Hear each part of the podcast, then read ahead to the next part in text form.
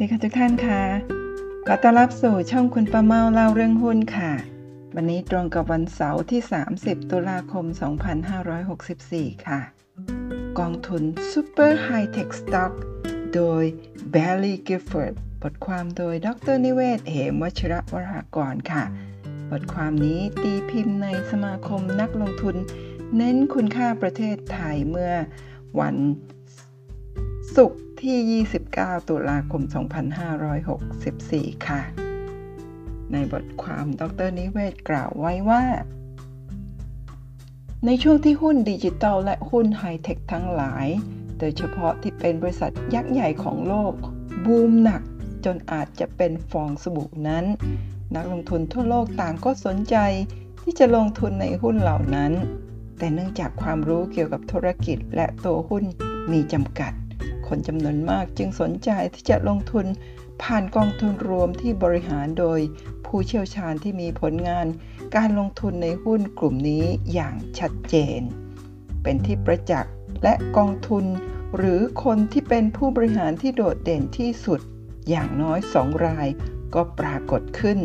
หนึ่งในนั้นก็คือกองทุน ARK Invest ซึ่งทำผลงานการลงทุนในหุ้นไฮเทค เปลี่ยนโลกได้โดดเด่น โดยเฉพาะในปี 2020 ที่กองทุนหลายๆกองให้ผลตอบแทนเป็นร้อยถึง 200%ในปีเดียว อย่างไรก็ตามสถิติการลงทุนของ ARK นั้นยังสั้นมากไม่ถึง 10 ปี และในช่วงนั้นมีหลายปีและหลายช่วงที่กองทุนก็ไม่ได้มีผลงานโดดเด่น ตั้งแต่ต้นปี 2021 นี้กองทุนก็ยังติดลบอยู่ ขณะที่ดัชนีหลักๆ ของโลกกลับบวกค่อนข้างดี ดังนั้นผลงานหรือฝีมือการลงทุนของแคทธีวูดยังคงต้องรอการพิสูจน์ต่อไป อีกกองทุนหนึ่งที่เน้นในหุ้นไฮเทคคือ หุ้นแห่งอนาคต คล้ายกับกองทุน ARK และก็มีผลงานยอดเยี่ยมเฉพาะอย่างยิ่งในปี 2020 ในระดับ 100%เหมือนกันก็คือกองทุนของ Bailey Gifford แต่สิ่งที่แตกต่างกันก็คือ ในปีนี้กองทุน Scottish Mortgage Investment Trust ที่เป็นกองทุนหลักของ Bailey Gifford ยังทำผลงานได้ดีเยี่ยม ให้ผลตอบแทนตั้งแต่ต้นปีถึงวันนี้ประมาณเกือบ 20%แต่นี่ก็ยังไม่น่าจะเรียกว่าการบริหารกองทุนทั้งสอง แตกต่างกันอย่างมีนัยสำคัญ ว่าที่จริงหลายคนอาจจะคิดว่าสองกองทุนนี้มีความคล้ายคลึงกันมาก เพราะแม้แต่ตัวหุ้นที่ถือก็แทบจะซ้ำกันอย่างมีนัยสำคัญ ตัวอย่างเช่น การถือหุ้นเทสลาจำนวนมาก ก่อนที่ราคาหุ้นเทสลาจะขึ้นระเบิดเป็น 10 เท่าในปีเดียว เป็นต้น ซึ่งก็คงมีส่วนสำคัญไม่น้อย ที่ทำให้ผลงานทั้งสองกองทุน ดีอย่างมหัศจรรย์ในปี 2020 และนักลงทุนทั่วโลก ต่างก็ยกให้เป็นผู้บริหารกองทุน ยอดเยี่ยมสุดยอด และเงินลงทุนก็พุ่งเข้ามา จนกองทุนใหญ่โตขึ้น สู่ระดับโลกในเวลาอันสั้น ในความคิดของผมเองนั้น ลึกๆแล้วผมรู้สึกว่าการบริหารกองทุนของทั้งสองแห่งอาจจะมีความแตกต่างกันค่อนข้างมาก ผมเองเคยพูดถึง ARK มาบ้างแล้วในบทความเรื่องวิธีเลือกกองทุนรวม เมื่อตอนต้นปี 2021 แต่ก็ไม่ได้พูดถึงหลักการ หรือปรัชญาการเลือกหุ้นลงทุนของเขามากนัก ส่วนหนึ่งอาจจะเป็นเพราะบริษัทยังใหม่มาก แต่สำหรับ Baillie Gifford ผมศึกษาดูแล้วก็รู้สึกว่าแนวความคิดของการบริหารงานของเจมส์แอนเดอร์สันซึ่งเป็นผู้บริหารหลักของบริษัทตั้งแต่ 20 ปีที่ผ่านมานั้น มีความน่าสนใจมากในแง่ที่ว่ามันเป็นความคิดของนักลงทุนที่เน้นแนวทางการลงทุนแบบ super stock หรือถ้าจะให้ชัดเจนขึ้นอีกก็คือ การลงทุนใน super hi-tech stock อย่างที่ผมเองก็ยึดปฏิบัติมานานตามแบบของ Warren Buffett นั่นก็คือการเป็นการลงทุนในบริษัทที่จะเติบโตต่อเนื่องยาวนาน ซึ่งจะเน้นถือหุ้นที่เป็นผู้ชนะ มีความได้เปรียบในการแข่งขันที่ยั่งยืนและอยู่ในอุตสาหกรรมที่เป็นเมกะเทรนที่จะยังอยู่ต่อไปอีกนาน เมื่อซื้อแล้วก็ถือเอาไว้ยาวนานอย่างน้อย 5 ปี ซึ่งส่วนใหญ่ก็น่าจะเป็น 10 ปีขึ้นไป และจะขายต่อเมื่อมันเปลี่ยนไป หรือหยุดโตอิ่มตัวแล้วเพียงแต่ในกรณีของ b a i l e y Gifford นั้น เขาเน้นไปที่บริษัทไฮเทคยุคใหม่ ในขณะที่ Warren Buffett และผมเองนั้น ก็ยังคงยึดสินค้าแบบดั้งเดิมมากกว่า ประการแรกก็คือ b a i l e y Gifford นั้นเป็นบริษัทที่อยู่มาเป็นร้อยปีแล้ว แต่การเปลี่ยนแปลงที่เกิดขึ้นในระดับปฏิวัติความคิดก็คือ ประมาณ 20 ปีที่ผ่านมา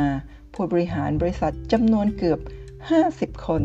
ที่เป็นหุ้นส่วนที่ไม่จำกัดความรับผิดชอบนั้น ต่างก็อยู่กับบริษัทมานานมาก ส่วนใหญ่ก็น่าจะเกิน 20 ปีขึ้นไป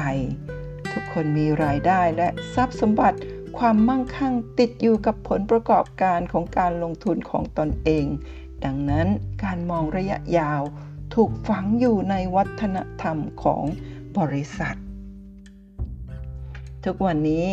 investment horizon ของการลงทุนก็คือ เวลาจะเลือกหุ้นลงทุนแต่ละตัว ทุกคนก็จะมองว่าจะต้องถือลงทุนไม่น้อยกว่า 5-10 ปีขึ้นไป การที่จะจับกระแสสั้นๆ หรือเก่งกำไร ผลประกอบการนั้น จะไม่ทำอย่างเด็ดขาด เช่นเดียวกับการที่จะไม่สนใจการขึ้นลงของดัชนีหุ้นในระยะสั้นๆ ดูเหมือนว่าพวกเขาจะไม่สนใจภาพใหญ่ของการเติบโตทางเศรษฐกิจด้วย ดังนั้นการทำงานวันต่อวัน หรือเครื่องมือในการคิดหรือค้นคว้า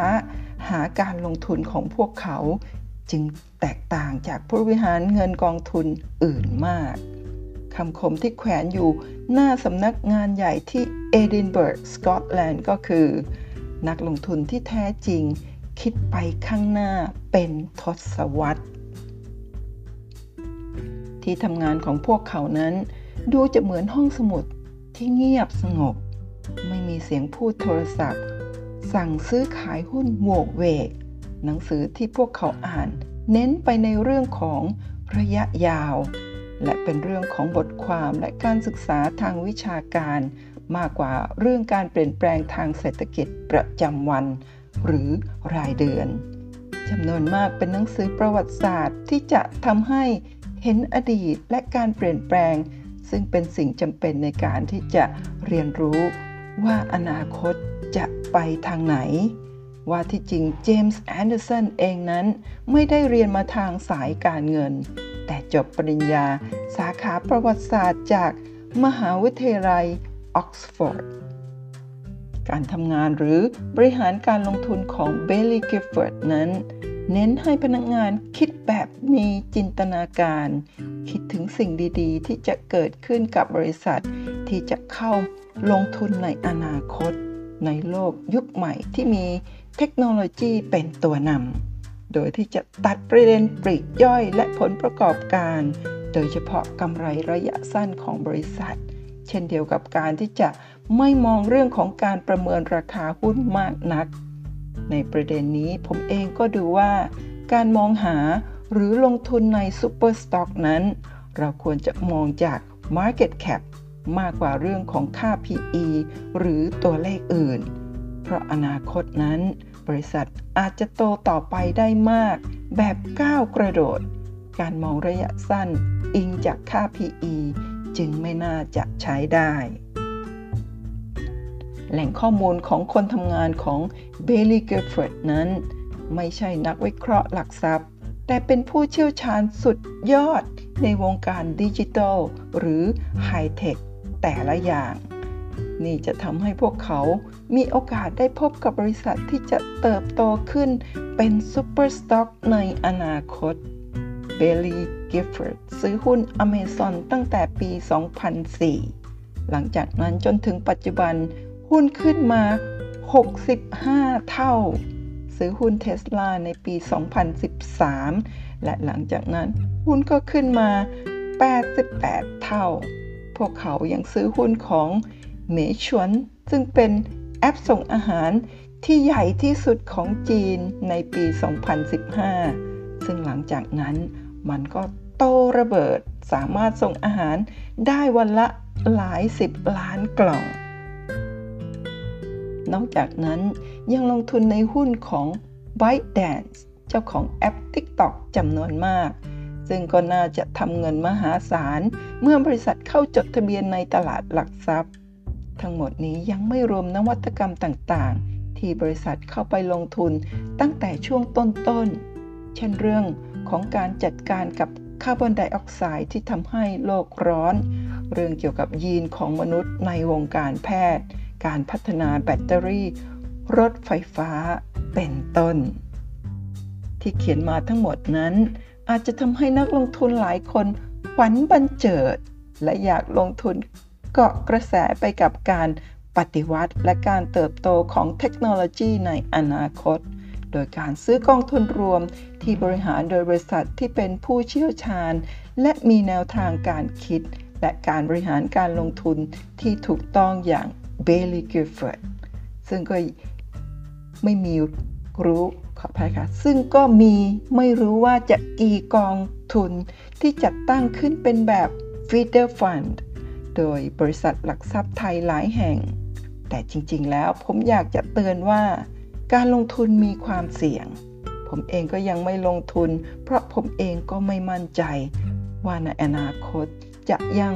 ทำผลตอบแทนได้ดีเยี่ยมแบบเดิมไหม เพราะในความเป็นจริง ลงานที่สุดยอดนั้น เพิ่งจะเกิดจริงๆ ก็ในช่วงประมาณ 2-3 ปีที่ผ่านมา ที่หุ้นไฮเทคโตระเบิด อันนี้สงสำคัญส่วนหนึ่งจากการที่สภาพคล่องทางการเงิน ล้นเหลือทั่วโลก และเงินนั้นถูกนำมาเก็งกำไรในหุ้นร้อนแรง ซึ่งส่วนสำคัญก็คือ หุ้นดิจิตอลและไฮเทคที่เป็นผู้ชนะ ซึ่งราคาหุ้นเหล่านี้ ก็อาจจะเป็นฟองสบู่อยู่ก็ได้ เมื่อใดที่ฟองสบู่แตก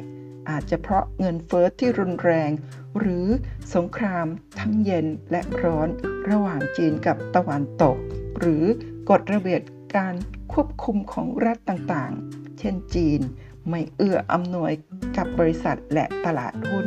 เราก็อาจจะเจ็บหนักได้ เหนือสิ่งอื่นใด จำไว้เสมอว่า ในยามที่ทุกอย่างดูสดใส และผู้คนต่างก็มั่นใจในหุ้น และอนาคตของอะไรก็ตาม วันนั้นก็อาจจะเป็นจุดสูงสุดของหุ้นและตลาดหุ้นได้ นั่นก็คือทั้งหมดของบทความกองทุน Super High Tech Stock โดย Bailey Gifford บทความโดยดรนิเวศ เหมวัชระวรากรที่พิมพ์ ขออภัยกับตีพิมพ์ในสมาคมนักลงทุน เน้นคุณค่าประเทศไทยเมื่อวันที่ 29 ตุลาคม 2564 ค่ะ ท่านสามารถติดตามบทความดีๆ ของดรนิเวศ ซึ่งคุณประเมาจะนำมาอ่านทุกครั้งที่ดรมีบทความดีๆ แบบนี้ออกมานะผ่านช่องทาง YouTube แล้วก็พอดแคสต์ช่องคุณประเมาเราเรื่องหุ้นค่ะ ขอบขอบคุณทุกๆทุกท่านสำหรับการติดตามนะคะ พบกันใหม่ในคลิปหน้าค่ะ สวัสดีค่ะ